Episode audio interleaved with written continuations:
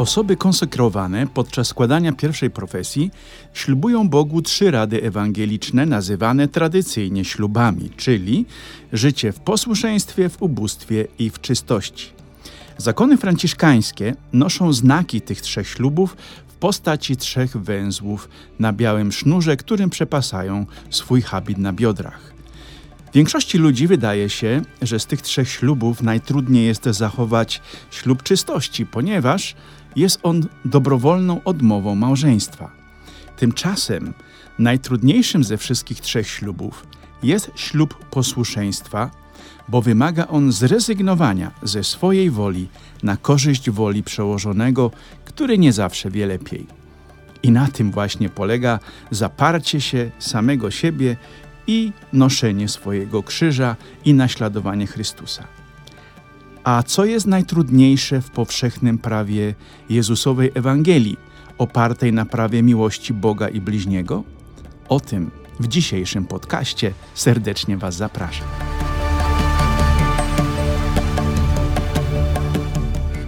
Ja jestem brat Krzysztof, jestem kapucynem i mieszkam w Innsbrucku.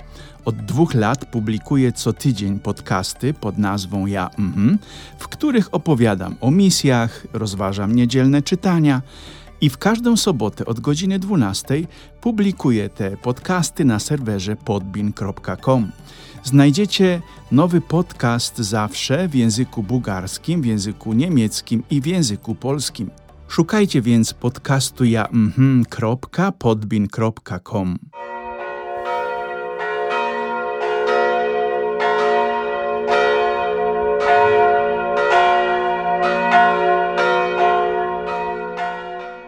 Jeśli ktoś miał problem ze zrozumieniem pierwszego czytania z księgi proroka Ezechiela, to Jezus w dzisiejszej Ewangelii wyjaśnia wszystko jasno i konkretnie. Chodzi o najtrudniejszy gest braterskiej miłości, jakim jest braterskie upomnienie. I nic nie budzi tyle kontrowersji w codziennym życiu niż upominanie, zwłaszcza wśród zakonnic i zakonników. No bo nie wiadomo, czy ten, który upomina, nie narusza strefy komfortu i wolności osobistej drugiej osoby. Natomiast osoba upominana, mimo że ma świadomość popełnionego grzechu, ma zawsze wątpliwości, czy upomnienie jest gestem troski o zbawienie, czy kolejnym aktem upodlenia lub zemsty ze strony osoby upominającej. Tak jesteśmy po prostu skonstruowani, można oszaleć. Współczesna teologia tradycji Karla Ranera w zachodniej Europie, propagująca niezachwiane prawo jednostki do wolności osobistej, podniosła poziom wolności osobistej do takiego stopnia nietykalności i autonomii jednostki, że w kulturze Zachodu upomnienie braterskie zanikło jako wyraz miłości bliźniego. Tak, kochani bracia i siostry, bo upomnienie braterskie, o którym opowiada Jezus, nie jest dezaprobatą czy umniejszeniem bliźniego, lecz wyrazem troski o niego. Chodzi o dobro grzesznika. W dzisiejszym świecie łatwiej jest powiedzieć przecież, no przecież ja jestem słaby i grzeszny, więc jak ja mam iść i upomnieć mojego kolegę lub koleżankę lub mojego współbrata, widząc, że popełnia grzech, jak ja robię to samo? Jezus nie pozostawia wątpliwości. Masz obowiązek upominania ale na określonych zasadach.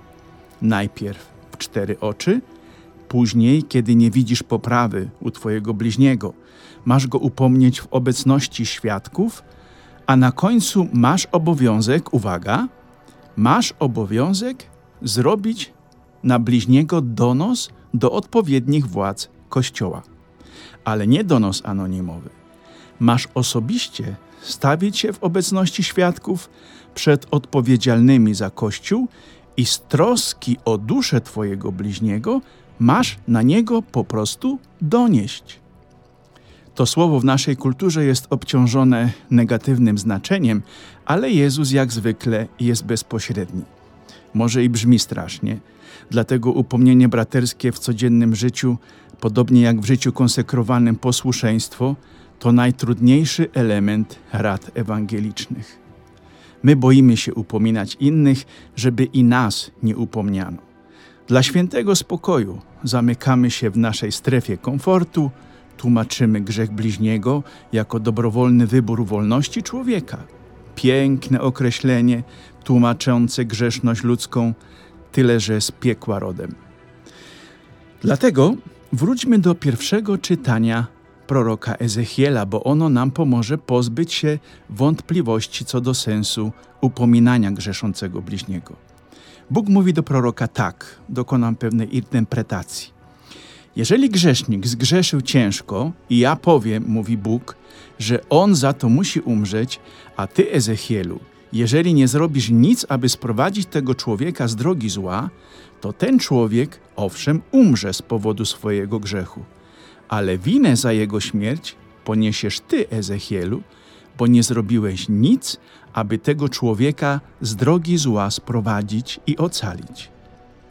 Natomiast jeżeli będziesz robił wszystko, co możesz, mówi Bóg, aby takiego człowieka sprowadzić na właściwą drogę, ale on uporczywie będzie trwał w swojej złej drodze, to ten człowiek też umrze, ale ty nie poniesiesz winy Ezechielu. Ty ocalisz duszę. Reasumując, bracia i siostry, jeżeli nie troszczymy się o powrót na właściwą drogę człowieka, który kroczy drogą zła, to niezależnie od filozofii życia, jaką wyznajemy, wina za potępienie tego człowieka spada i na nas. I według słów Boga skierowanych do Ezechiela, także my nie zostaniemy zbawieni. Szatan zna te nasze słabości, jeśli chodzi o napominanie bliźniego.